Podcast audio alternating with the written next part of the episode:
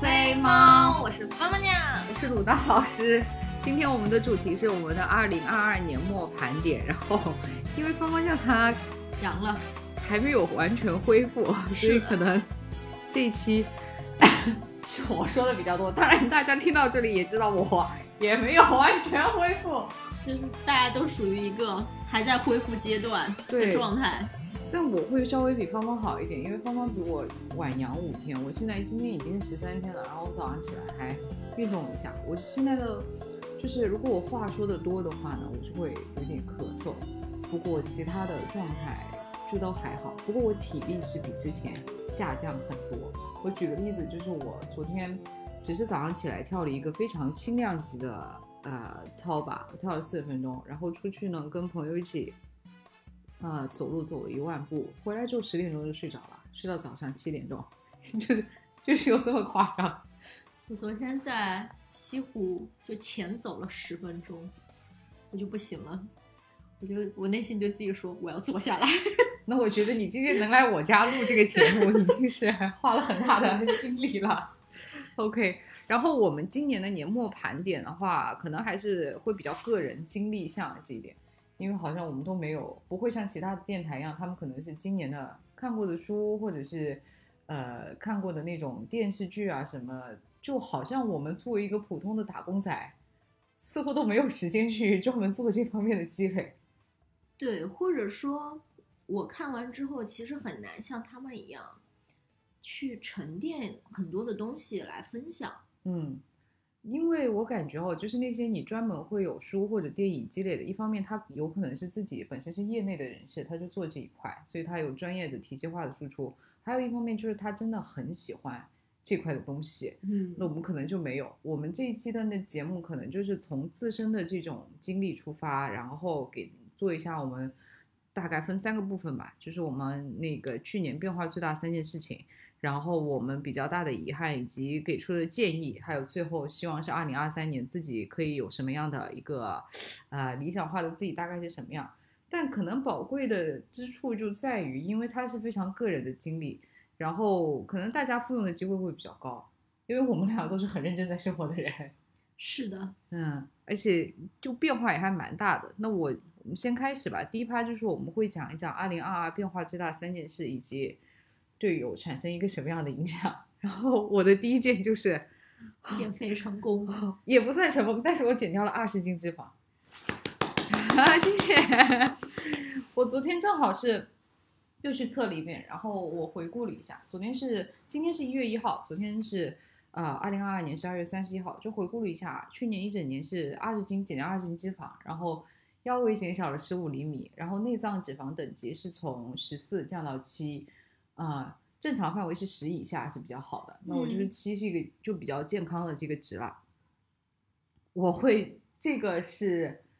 人生最大的改变，我觉得我我会把它视为是一个撬动我正循环人生正循环的一个关卡，因为它给我带来的不仅是说健康上它是有提升的。我今年就很少，我去年就是逐渐随着我减肥的进程进步，我很少再生病了。我以前会经常有阴道炎，嗯。那个医生说可能是因为我的血糖比较高，因为那个时候体重比较重嘛，然后还有各种各样的小毛小病，但是一个是生病很少，第二个是精力有提升，因为我减是完全是饮食加运动，我的精力在阳之前是很充沛的那种，就是属于到了十点，到了可能嗯八九点了，大家都要下班了，然后问我在干嘛，我说大概还有三个东西要写，然后我可以比较专注的写到十点，嗯，再下班，到这种程度，以及是一个自信心上的提升。我可能在之前的节目里头就分享过，虽然我们的社会价值观一直对于女性，对于我们就是我们女生说，你不要觉得不要太陷入外貌评价的这个陷阱里，但是我自己经历下来啊，就是首先我们很难抵御这种长达，呃，我明年我们现在其实已经算虚岁三十嘛，我九月份满三十了，就是很难抵御人生前二十几年这种社会对于你的规训。嗯，就是你的外貌跟你的自信心是一个强强相关的绑定，然后就因为是这样，我就想，你与其我可以同步做两个事情，一方面我既然我的自信很大的来源于我自己对外观的满意程度，那我就用一些很健康的方法去把它改善掉。那同时呢，我在自己的思想上也会给自己进行教育，就是我不要把这两个东西进行强绑定，同时也不要把这个外貌跟他人我对他人的评价进行强的绑定。然后就今年瘦下来啊，一个是一个是衣服是很会比之前好买，就很多造型款式的衣服穿在身上会比较好穿，然后我也买了很多的衣服。嗯还有一个就是会更愿意去花时间去打扮，导致自己以及周围的人看到我有改变之后，给到我特别多的正向反馈。嗯，然后正因为我这种自信心上的提升呢，我感觉好像是自己对很多困难就会变得比较从容做事嗯。情，然后呃心态也会比之前好，就是嗯。脾气比之前好了很多。嗯。近年来基本上只有一次情绪有失控，那是因为剪头发剪得太难看了，然后我当着我妈的面哭了出来。对，好的，但你发现就是他这种，我也不是那种暴怒手，我是伤心，然后我已经是比较健康的负面情绪了。以前可能斥责别人，然后然后跟我妈发脾气，但我现在就是我自己会把它变成一个健康的伤心失望的这个这个表达，这是第一个。然后这是第一个那个最大的事情。然后第二个事情呢，其实它跟第一个是连起来。第二个事情就是我花了四个月的时间，我去花了钱，对我去给某一个机构花了六千多块钱去。买他的服务，去跟不同的男性进行，呃，以那个处对象为目的的约会，这个事情为什么会想去做，也是因为我觉得也跟我通过外貌来的改变带来的自信力的提升有很大的关系。就当我觉得自信力可以提升到一定程度，我觉得我可以进入这个相亲市场里，去看看情况到底是怎么样。大概是八月份的，八月份还是七月份吧，七月份的时候，呃，正式开始的。然后我从这里又学到了很多的东西，就是一方面我看了一下市场，知道大概他们这种市场上男性的需求是什么样的，然后我排除了很多错误的答案，从中得出了一个我可能比较，呃，比较倾向的正确的，就是我理想化的伴侣是什么样，然后我又把这个理想化伴侣的标准套成了我自己理想自己的标准，嗯。从而我在不停的去进步，呃，并且呢，我在其中又积累了很多自信，因为我以前因为可能因为比较胖吧，在两性关系上是一个极度不自信的人，但是这次呢，你会发现，你会发现他们就是对你的外表是有好感的，嗯，并且他们也觉得你是很好的，他就没有那种。尽管不合适的原因有多种多样，就大部分不合适的原因好像是因为我不太喜欢，我觉得他们不是很匹配合适，嗯。那就从而导致，呃，就相当于在这个市场上实验了一番，发现有一些技巧，呃，从就是我们跟朋友沟通、跟同事沟通的技巧，在跟对方沟通的时候也是有用的。嗯大概就是可能就是比较你这种真诚的沟通，对方是可以感觉到的。然后嗯如果说他没有感觉到，或者是他觉得你这个不 OK，那就恭喜你，我自己就排除了一个错误的选项。所以呢，然后我要给大家分享一个事情嘛，那就是也是一个啊、呃也是一个如果说我们落在纸面上的话，我认为它是一个很好的见证我自信心成长的一个事情。就是八月多份的时候，我去追求过一个男生，嗯，我跟你 讲个故事。哦，好的，这个故事有点精彩。我去追求过一个男生，那当时我是这样，我有很明确的标准，他符合我那两个标准，然后，然后再加上我们当时是同事，我觉得就是因为亲密关系要建立，他必须你们两个要经常的能够见到面，我觉得嗯或许他是一个好的发展对象，所以我就去跟他表达了好感，他拒绝了我，拒绝了我之后呢，我花了一个多月的时间。就当然，女性被拒绝，你刚开始被拒绝，你没有经历过这个事情的时候，你会觉得有一点伤心，嗯甚至会有一些不理性的愤怒啊，或者是这种情绪出来。那我花了一个多月的时间，我把这个情绪好像消化掉了，平静掉了。我有一个新的想，我我就是我的观念改变过来之后，我又去，我觉得我跟他做朋友还是很 OK 的。嗯然后我去邀请他就出去玩，玩了一次之后回来，我也借那个机会跟他表达了一下。第一，我现在觉得我们就是玩的比较好的同事的关系，因为我已经把你的微信删除了。嗯，我我对我主动删除的啊。那我们以后可以经常去进行，因为大家都很喜欢运动，我们中午可以约一些这种运动局，就还挺好的。结果他回来之后，哇，就是那个星期居然用企业微信给我写了很长的一篇小作文。我当时解读下来啊，是说他想跟我表达的是他呃，他觉得我很好，然后呢，他我他认为我跟他再去对他进行邀约，邀他出来玩，是对他还是有好感，所以他必须要再很坚定的拒绝我一次。那我也 get 到了啊，说实话，就当然我跟他讲，你想多了。嗯从此以后就再也没有联系。那在过去八月份发生这个事情，到十一月末的时候，他突然又联系我，而且又是通过企业微信给我发很长的小作文，我真的是，我真的是无，我就无，然后我也搞不清楚他到底需要什么，但是他嗯反馈出来的意思是说，他之前那篇八月份的小作文的意思是说，他想跟我表达，他并不是一个海王，意思就是我你再约我，我再出来，并不是因为我那个我对你还有意思，就是我也很难表，我我也很难转述这个到底是什么意思。嗯他他他他大部分的意思就是说，我在约你，我在你在约我，我再跟你出来，并不是因为我我我对你有意思，我想说清楚一下这样点。当然肯肯定是他当时的表达，我并没有 get 到这个点哈。那他到底是什么意思，我也不知道。然后他的诉求就是他想知道为什么在过去的四个月中我没有再联系过他。这不是显而易见吗？我老娘对你没意思，我为什么还要联系你？事实上，显而易见的是，你已经拒绝我两次了，我为什么还要联系你呢？对啊，呃，但他当时的，他当时的，他十一月份再联系我，他的表达是，他八月份那一次，他的想法是：第一，他表达出这个意思；第二的话，他希望我在经常的联系他，在经常的跟他分享一些感情上的这种问题。他他把心里的定义是我们两个是朋友以上的标准，我认为这个是很存疑的啊。嗯，因为如果是朋友的话，我们的联系是相互的，但也不至于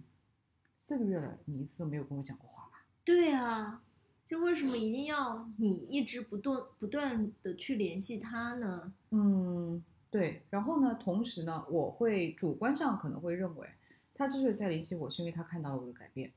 哦，对，这个，嗯我觉得你还是往这个方向想吧，嗯，因为从这至少是会让你比较开心。往这个方向想，就是我除了往这个方向想，我想不到任何其他的理由。好奇怪啊，这个男人。这个是是因为我他经常会，并且可能是还有一个原因，就是因为我们都是同事，所以他能够经常从别人的嘴里听到我的名字，并且我们有一些工作的群是共享的，我们会在里头会有一些发言啊、表达什么之类的。不过呢，让我不是很开心的一点就是他并没有承认这一点。嗯虽然他是说是的，你有很大的变化，但他没有说是因为有变化，然后他才联系我。我觉得，唉，好傲娇啊！怎么但这么我比较傲娇？确认这个小伙的就是。，我比较确认的就是啊，我甚至是在其实我中途有想过，九月份或者十月份的时候，没有到十月份之前，我有想过，如果他再回来找我的话，可能会答应他这件事情。嗯，但是当我他十一月末的时候找我的时候，我当时因为个人的成长已经成长到一定阶段了，已经有很明显的变化了。我仔细的想了一下，我觉得我不会再选择他，就是，呃，就是有他并不能够让我的生活变得更好，嗯，或者甚至我我当时第一感觉是有他会让我的生活变得很差。嗯因为我必须要去，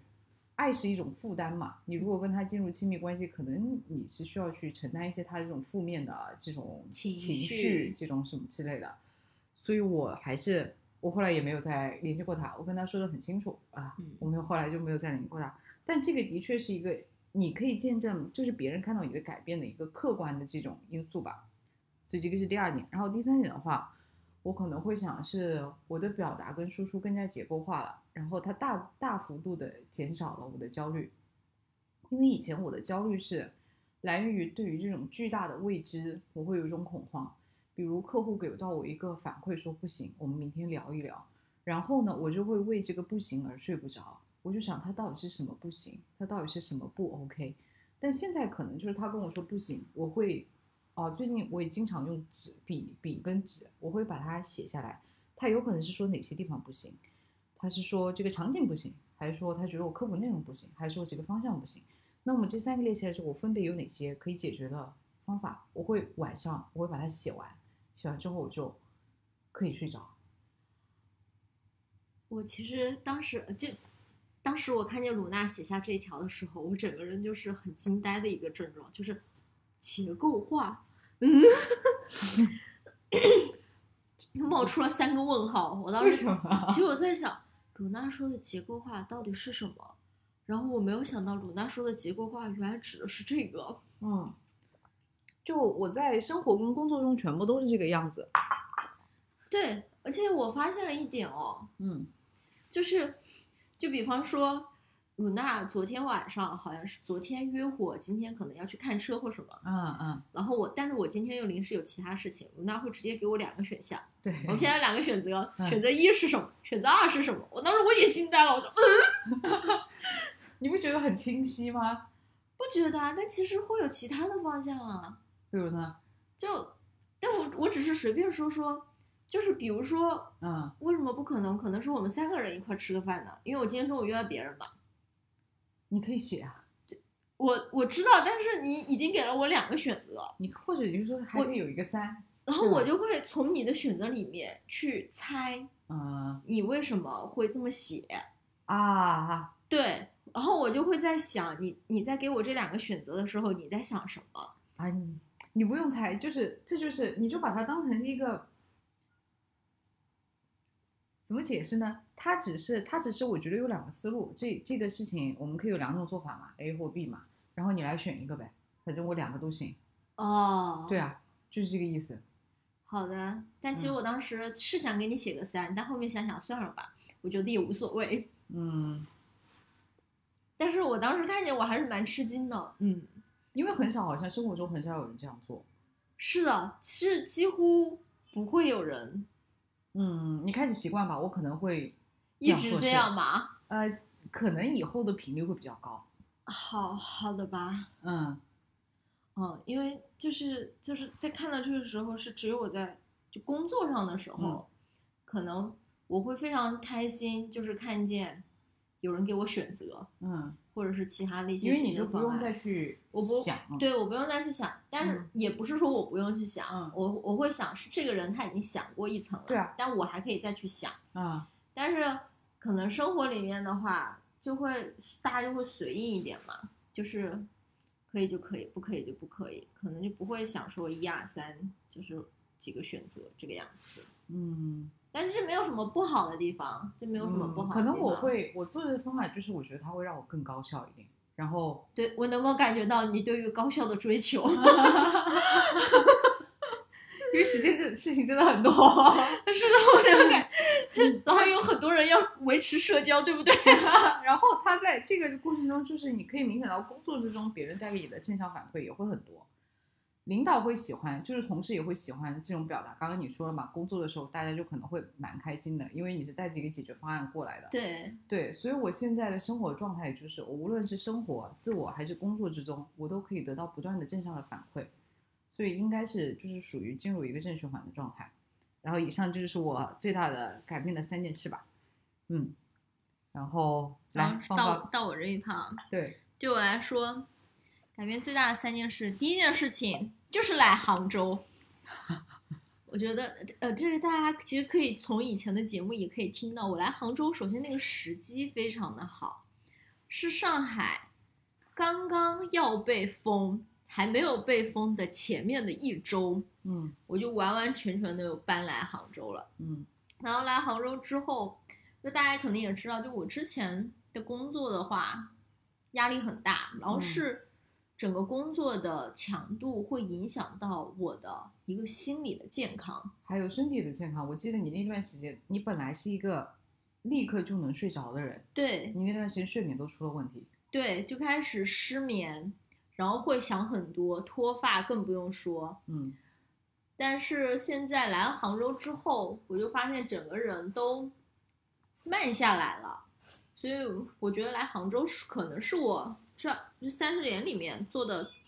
特别特别好的一个决定。然后包括我妈妈也是，嗯她一开始其实不太支持我来杭州，但直到我搬到那个家里面，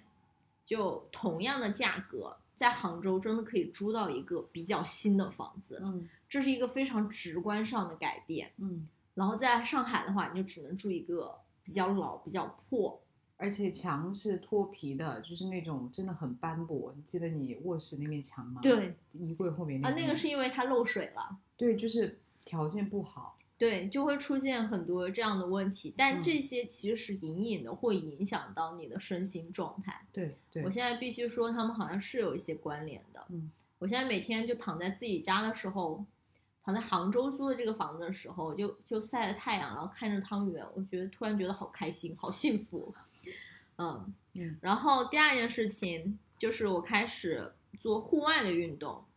就呃，杭州有一个山叫做五云山，是我的快乐山。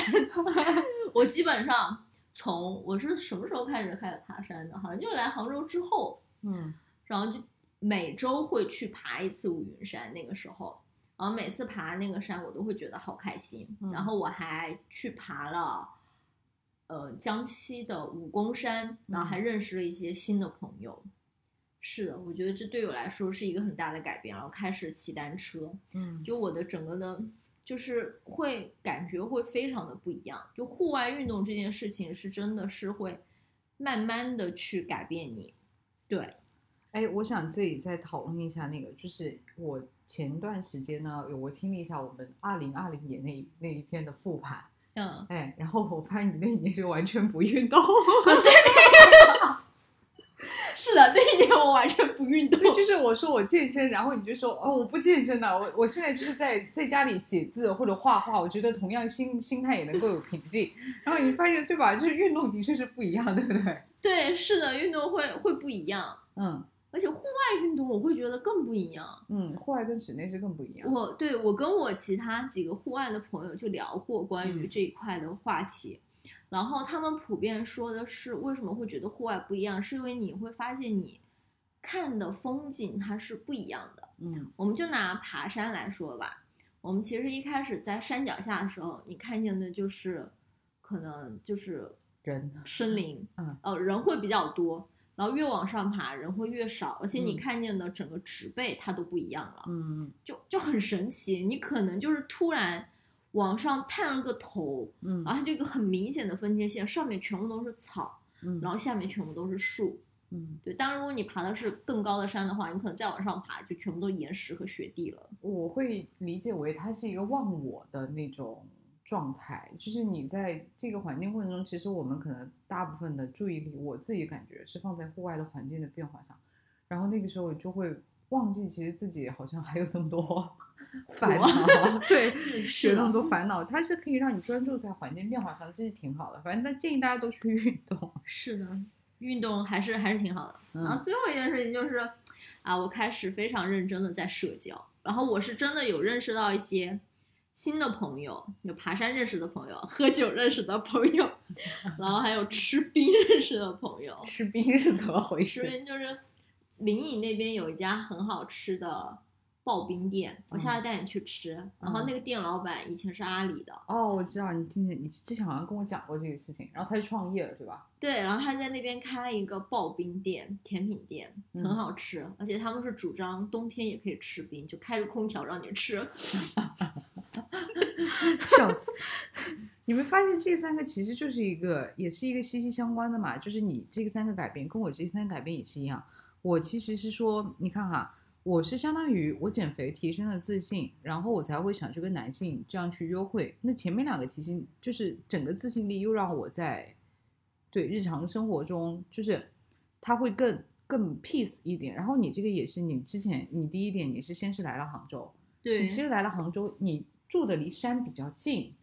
然后嗯，它很便利，你会有这种很多爬山的机会，然后你又通过爬山也提升了自己的自信，然后你也开始有很多这种社交，对，是的，嗯，所以就相当于它是以一个很小的支点，然后撬动了所有的这种东西，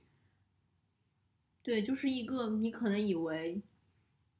不会有什么太大作用的事情，嗯然后它后面会产生一系列的效应。你说的没有错，我可能会这样讲，就从我的来看，啊，从我的故事来看，我是找到了自己缺乏自信力的这个来源，然后我去改嗯变它，就好像我把一个一个车轮上的它的一个阻碍它的一个小石子踢掉了之后，它整个又开始正向的旋转。你相当于是你从一个不适合的环境里头出来，进入了一个可能更适合你的环境。嗯然后呢，你就会发现身边的很多阻碍的东西就变少。其实你人也没有变嘛，对，是，对你人没有变，但是他因为你这个环境它更适合你，它的他没有说那么有那么大的那种压力，你会有其他的时间去做其他的事情。对，是的，嗯，所以如果嗯，如果要给大家，大家如果能从我们这边学到什么东西的话，要么就是你看看是不是周围的环境你需要换一个新的环境，或者是说你如果说真的很缺乏自信，去看看有什么事情可以提高你的自信。但是这些事情它其实它不能够立刻给你一个反馈，对我只是你一定要需要坚持，对，就是需要源源不断的去坚持做这件事情。要一直重复做正确的事情，嗯然后积少成多，它就会有大的改变。你看我也是一年吧，二十斤，二十斤好像听起来是一个很大的数，但其实你把它均到每一个月，你也只是一个月减去一点几公斤而已，甚至都不到一，就是只是减掉这么点。不过你把它放在每一天呢，可能它又变成了一个比较，呃，你每天要制造多少多少卡的这种热量的消耗，嗯，也不是很难，你只要坚持做就好。对我来说有点难。好的，OK，那好，那我们下面进入第二趴，就是最大的三个遗憾是什么？我可能会讲，我当时写这个问题的时候，我其实觉得这个问题不是很 适合我自己，因为感觉今年收获也挺多的，就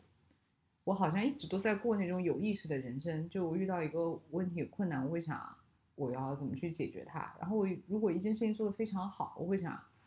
这是为什么我会做得很好，然后我下次能不能继续。就做得好的这个原因，我要把它挖掘出来，然后把它放大。嗯嗯，那我，但是如果说我要重来一遍的话，怎么做的话，我会第一个是可能我，呃，我会更早的开始做非常规律的早上的空腹的有氧吧，因为它真的很有用。然后其实我朋友跟我讲过一两个月，他说你早上起来做空腹有氧怎么怎么样。我就嗯不要，就是我有各种就不停给自己找借口找理由。突然有一天我觉得哎是要去做了，然后我就我才去做，但也也也是错过了一两个月。所以这次你跟我说要骑车什么，我马上就想到那好，我们现在立刻去正好看一下，就可能会更早的去尝试一种新的东西，我会立刻去尝试，我不会给自己找借口，然后再等那么久，因为新的尝试新的东西，它可以带来的这种变化，其实还是蛮惊喜的。然后第二点的话，可能会空闲的时候多休息吧。其实今年有很长的可以休息的时间，因为一些客观的这种原因。但当时可能自己心态不够好，就会有时候会比较焦虑啊什么之类的，好像心灵上也没有得到更好的放松。我可以举个例子哦，就是在我们那个活那时候不是很多的时候，反正心心情也是很焦虑，啊、我会觉得我现在的心态比当时的心态要好一点。现在活真的很多，但可能是因为心态比较 peace，所以的话受到的这种心灵上的不快乐反而会比之前少。但之后的话，可能我想把这个控制这个平静的钥匙掌握在自己手中，平静的钥匙。让我让我平静的钥匙。然后过去一年的确，呃，回想一下，有很多是可以有很大改进的地方，但是当时也没有这个意识，所以我就决定放过自己，已经做的不错了，就这样吧。嗯，然后我我的让我遗憾的事情就很明显，就是在十二月二十八号那天，我本来应该要去爬龙王山，嗯，但是我没有去，为什么没去？是因为那个时候是大家都开始阳嘛，哦，然后我在想，万一我阳了，我下个星期的工怎么办？我真的是这么想的。然后后面，而且当时就感觉整个办公室就是盯得紧紧的，到底谁在到处乱玩。然后我当时是全办公室风险因素最大的人。他们为什么要盯你们到处乱乱玩？然后，怕你们感染是吗？对，也没有啦，就是你会发现还是有人就是比较不太想要感染这件事情，嗯他们会比较介意。嗯然后后面我就没有去，但是那一天听说那个山真的很好看，还下了雪。嗯然后你上山的时候天气又非常的好，嗯所以就是又是阳光普照，然后你又可以看雪。结果下面一个星期，就哪怕我没有出去玩，我还是没让自己感染上，办公室其他人也都陆陆续续阳了，嗯，然后后面一个星期我就阳了，就根本就 就就就那，哎呦天呐，就这个事情啊，根本就就就说不准，所以后面你 就想要再等到下雪还能再爬山，我估计就要等我好之后，应该要至少要两周吧，嗯。才能够爬山这个强度。嗯，你看你在这里写一句话，就是想到了就要去做，其实这个跟我是一样的。对啊，是啊，就是想到了就要赶紧去做，就对啊，你能做，你现在就去做。是的，就千万不要想太多。好，春节来了，一定我们去买，把车给买了，好吧？啊，春节回来我们去买车。呃，本来我们今天是等一下要去买那个买捷安特的车的，然后主要是因为首先我们两个都没有恢复，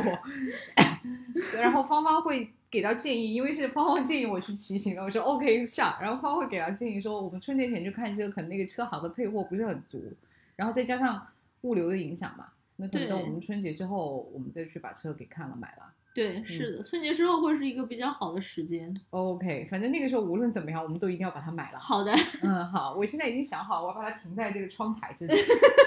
好的，但可能是不是每次进门的时候要洗一下那个轮子？你还是停在楼下吧。停在楼下会不会被偷啊？不要紧，我每次都停楼下。一开始我也是每次都提上来，然后想着是我的小车车，啊，对因，为实在太累了，算了吧。好吧，如果而且你家还没有电梯，五楼哎，硬扛上来，应该没有太重吧？我买一个轻一点的，好吧？轻一点的很贵耶，几万哦块。好，那算了算了算了，OK，我们现在进入第三趴，就是如果你要给大家三个建议，会是什么？我如果只有一个建议的话，因为我们内容是这样讲的，最重要的事情只有一件，就是你要过有意识的人生，就是你要每做每件事都要想。有些人可能会觉得好像很累或者什么样，但是我自己养成习惯，我不会觉得很累。就是我每次做这个事情，我会想，诶，我这个事情做的到底怎么样？有什么是我可以把它变得更好了？然后有什么是下次会避免的？比如说说，好工作，对啊，但但你很好用哦。比如说，我最近一直在吃梅子小番茄，就是梅子小番茄是一个天使一样的食物，它是我没有味觉的时候 唯一能够尝到的东西。然后我可能最近就我买那个小番茄，我已经买了两百五十多块钱的小番茄了。两百五十块钱的小番茄到底吃了多少？就是真的吃了很多，然后我就是拿回家来做。它是需要这样的，它先你要先把梅子煮水，就是那种普通的话梅啊，嗯，煮水之后放凉，然后把小番茄切一个小口，然后烫烫皮，然后把烫了之后，它皮不就皱了嘛？你把皮撕掉，然后放在那个梅子那个水里头泡。然后我就是每次烫的那个时间的多少，我不是很能把控。然后我最近渐渐的越发纯熟，我发现你烫这个，立刻你烫完之后就要拉出来，这样的话它呢，否则它里头就有一层，它那个小番茄里有一层会煮化，嗯，那个就没有那么好吃，就不完整了。但你你一烫就拿出来，然后一把皮撕掉，那个小番茄就非常的完整，然后就超级好吃。所以我最近就是一直不停的在 迭代我这个做番茄的过程，然后现在做的越来越快，越来越好吃，真的超级好吃。救命啊！为什么？为什么我要去一个人迭代做 每次小番茄？它只是我觉得它这个是好用的，就是你日常生活中也是会好用。比如说我我以前是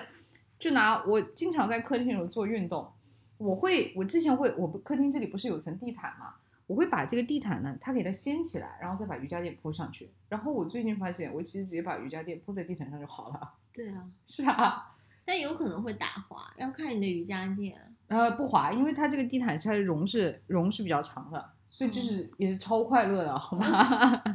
那如果说是有方法的话，我可能给大家三个建议，就是你一定要去开始做运动，嗯做你最容易够达成的，然后最能够坚持下来的运动。那可能我给大家推荐就是你从居家的训练开始，现在网上有很多帕梅拉这种嗯居家这种训练的方法。第二个就是我建议大家去学一些营养学相关的知识，你至少知道这个东西你吃进去到底是什么样的。就、对，因为现在就是很多人 摄入的碳水是有一点太多，你在说我吧？对不起，我觉得这个枪 疯狂的被指向。不，这是所有中国人他吃的碳水就是远超常规标准的。比如说那个老师，我今我因为我看了一年的体重管理的医生啦，他会跟我讲，他说其实我们每个人要吃的那个分量哦，就是我们在外面买买面，嗯我们一天需要的碳水就是那一碗面那么多，哦但是很多人一天吃两碗面，嗯啊、他会给我倒一些我这样议，然后我按照他建议实行下来，的确就有很大的改变啊，然后就很快乐啊。所以，而且我现在会，如果我吃太多碳水，我就觉得身体很重。哦，对我自己刻意会有去控制，大家可能就去学一学相关。然后第三个就是，这是可能是专门针对于在求偶路上会比较迷茫的男女性，我给大家推荐一下申一飞老师的社会学爱情思维课，你可以哦我已经听过了，你感觉怎么样非常好，对吧？就很多对答疑解惑的这种部分。对，而且沈一菲老师，我觉得他那个课非常厉害的地方是，他很多东西是基于一些很实际的场景嗯来告诉你，嗯这个事情你要怎么去合理，然后的去对待这件事情。嗯对，我记得我现在没有记错的话，他有一个是有一期就是在讲出轨应不应该原谅，嗯对，然后他其实有就是拨开很多层面去来讲这件事情，嗯就是出轨的话，你可能需要去和他谈一下，就是这件事情是。重点是在于你到底能不能够接受他出轨这件事情，嗯就这个亲密关系，它已经是不是唯一的，就是一对一的了。对，然后还有一个，我记得他讲了很多，就是在讲恋爱脑这件事情。嗯。我觉得这个可能也是大家需要去反省的一件事情，就是，嗯，现在很多网络上都会在说恋爱脑不好或是什么的，但是你去首先去讲恋爱脑这件事情，我觉得是给他先打了一个标签，嗯。但这件事情的本质是出于这个女孩她喜欢那个男生，嗯。对，那她在喜欢这个人的过程当中，其实这个女孩可能她也是在成就她自己。嗯对，就就这一点的话，其实是大家都被大家给忽视的一个事情。对的，就是她，她毕竟是一个她研究了二十多年的私人家庭生活关系，它是一个纯学术的这种理论上的东西，我觉得它是可以有借鉴的。而且我会发现啊，就是沈一飞老师最近他这门课，他又加了一根加更了一堆彩蛋课，你可以去听一下，他已经更了两期了，是说嗯沟通的。然后他这里头提到一个点，他是说，就是沟通这个事情，它有很多不同的方式。你跟同事之间的沟通是一种，然后长期跟短期的关系，它又是不同的这种沟通的这种方法。然后最主要，他提到一点，我觉得整个课程里提到一点非常好，就是你一定是现在的亲密关系是以自我成长为目标的啦。对他不是像我们父母那一辈，他们经常说你要找一个人搭伙过日子，不是啦，经济形势什么的完全改变了。对，那就是我们要确认，我跟这个人在一起之后，我是不是可以变得更好？嗯对，这个是最重要的目标。就像我之前我刚刚讲的那个、那个、那那位我的我之前追求过那位男同事，就是我现在觉得我跟他在一起，我个人并不会变得更好，嗯所以我才拒绝掉了他。嗯，OK，芳芳这里这一趴，芳芳说的是没有建议。是的，我就四个字，没有建议，就是你你爱干嘛就干嘛。我觉得我给了建议，你也不一定听，然后我也觉得我也不够格给你建议。嗯 我现在边笑边边咳嗽，是新冠的后遗症。的确是，就是有时候觉得说的太多，好像也无无用。对我，我觉得我今年学会的最大的事情就是，只要人家没有来求你给建议，嗯你就不要给他建议。对，不，我不不贸贸然的跟他说一些这种。对，有的。没的，这也是我的生活经历。你是从哪里得到的这个生活经历？感觉很很有点苦，是怎么回事？我也觉得没有必要，因为总总会感觉，我我在跟我爸聊天的时候，他就特别爱给我一些建议，嗯，但是但大家都不愿意听自己父母的，对吗？我不喜欢别人给我上课，就是在我没有这个需求的时候。对啊，是啊，就是对啊，嗯所以就是我是出于这个心态，所以我对大家的建议就是没有建议。但很神奇的是，我有几个朋友，如果说是我们好像形成了一种关系，就是我们来聊这个事情，就是想交流彼交此的流彼此生活经哎，然后你听听看你有没有什么建议，有没有什么这种之类的，所以这种这种模式就还好。但是我不喜欢第一次见面不是很熟的人给我上课嗯，especially 男性，哦，我露出了一个 一个这种莫名的笑容。OK，我们下面进入第四趴，就是希望二零二三年自己会是什么样子。嗯，我这里写的真的很详细啊。我希望一周可以做三次无氧运动，然后最好的话，结果是可以导向我明年可以增重增增肌四公斤吧，我甚至肌肉去年掉两公斤肌肉，我有一点难受。然后就是，我希望我可能把阿尔伯特·爱丽丝的书全部再读一遍，情绪可以做到更加稳定。就阿尔伯特·爱丽丝，他是理性行为疗法的一个学派的人。反正大家如果有兴趣，你们总是会去查的，因为我在过去的节目之中都已经推荐过好几遍了。嗯我搬了自己的家之后呢，我在陆续的买他的二手的书，我已经嗯买了四本了，然后还有两本就集齐了，嗯，然后我也在隔一段时间会拿出来一本，不停去看一下，我觉得非常有用，嗯对我整个人生的改变非常有用。呃，我整体对外界的环境没有太大的期待，就很多人可能会。如果哈，他可能会许愿什么疫情早日平复啊，什么这种之类的。这与我有什么关系？这是我能控制的吗？这不是我能控制的，所以我没有什么期待。那我所有的希望都是我希望我自己能做到什么，然后我可以有一个什么样的变化。嗯，嗯，芳芳的是，我我希望我二零二三年就是我现在这个样子，就是就是这个样，维持这个样子就 just 刚刚好。嗯，然后二零嗯二三年去爬个雪山，嗯，嗯，可能爬完雪山那一刹那，我就会觉得我二零二三可以到今天结束了你昨天你前几天跟我讲你要玩飞盘的，啊。对，也要玩飞盘，那这个是新的呀，探索啊，这不算不算在里面。是的，二零二三年自己就是还是要做一些新探索呀。为什么你要爬雪山，对吧？你想玩玩飞盘，嗯还是要试一试新的东西。啊，对，是的，哎，是的啦，哎呀，一直都在尝试啦。那其实尝试新的东西，就是现在这个样子，也一直在尝试。对啊，就跟今年一样啊，今年也尝试了很多新的骑车，然后最后也喜欢上了。嗯，天哪，为什么老是喜欢一些烧钱的东西？那好，反正我明年是要，我今年是要尝试一下骑车的。对，今年已经是二零二三年了。那我会试试骑车的，然后我嗯希望我可以自己练得更好一点，在肌肉这方面可。以的，我觉得骑车非常欢迎你，我们可以到时候组个小车队，就我们俩，就我们俩，然后一块骑到乌镇，不是很美好吗？乌镇要骑多少公里啊？来回的话就一百公里啊，一天。哦，那还蛮对呀、我们可以骑过去，然后就在是很开心吗？OK OK，很好很好。我会买一辆捷安特入门款的女士的单车的。嗯，好的。OK，行，今天的这期节目就录到这里了。啊祝大家二零二三不要阳，应该是不可能的吧？少阳几次好吗，姐妹们？希望大家不要富养。